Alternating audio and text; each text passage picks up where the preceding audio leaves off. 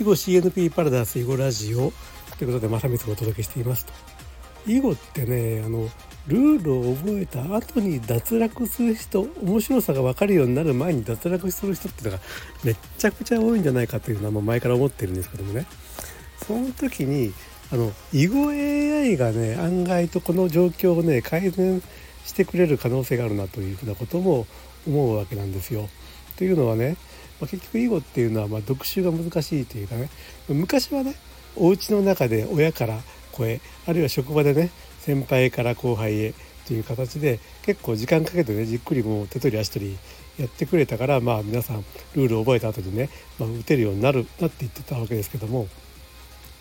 まあ、最近はねネットとかで調べてルールを覚えてアプリでねやってもね、まあ、どっかでつまずくともう全然先に進めなくなってですねまああのそこでもう自分はもう囲碁に向いてないんだと思ってもうやめてしまうみたいなね人がめちゃくちゃ多いと思うんです。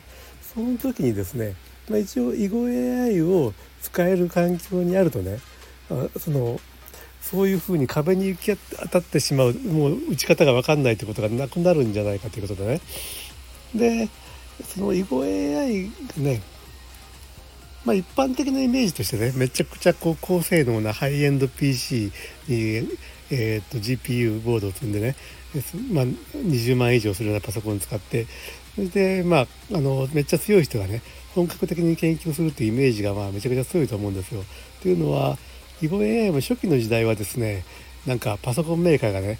囲碁 AI 搭載パソコンみたいな感じで2 3 0万円のパソコンをバーンと売り出したりしてたりして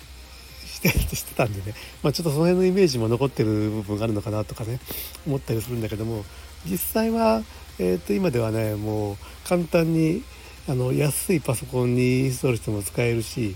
まあ、無料でね、えー、使えるんだけどもちょっとその辺のことがねあの知られてないというか行き渡ってないなっていうことも思うんで。で私もねちょっと最近ねあの毎朝の YouTube のライブでその話をしたりとかね今こうやってね ここで収録したりしてるんですけどもまあそういうことをねちょっとコツコツやっていってえー、っと囲碁 AI をみんな囲碁を覚えたらもう簡単すぐに気軽に囲碁 AI を使うみたいなねそういう風な世界線というかそういうものを作っていけないかなということをねちょっと思ったりもしておりまして、えー、まあ、コツコツね情報発信していこうと思うわけでございますよ。まあ、明日の朝明日の朝の、えーと、YouTube ライブもまあなんかねその囲碁で遊ぼうで対局した碁を囲碁 AI で調べるとかねなんかそういったそんなテーマでねやってみようかなと思います。はい、YouTube で聞いていただいている方はチャンネル登録、その他、えーと、音声メディアで聞いていただいている方はフォローの方よろしくお願いします。コメントもね、絶賛絶賛お待ちしております。ではでは。